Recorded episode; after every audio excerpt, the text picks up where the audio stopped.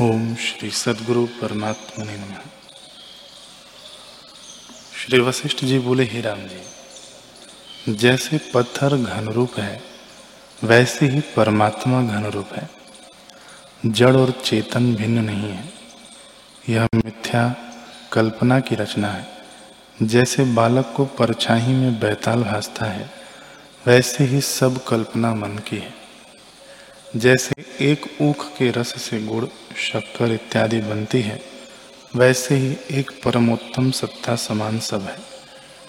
उसमें जड़ चेतन की कल्पना मिथ्या है।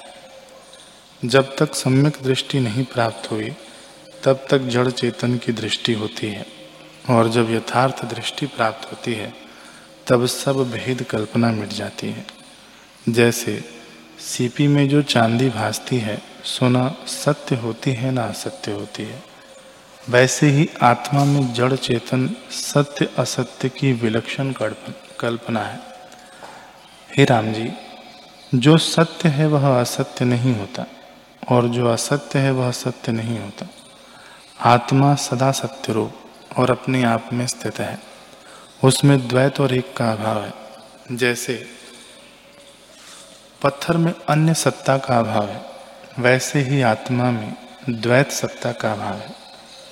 नाना रूप भाषित होने पर भी द्वैत कुछ नहीं, और सदा अनुभव रूप है।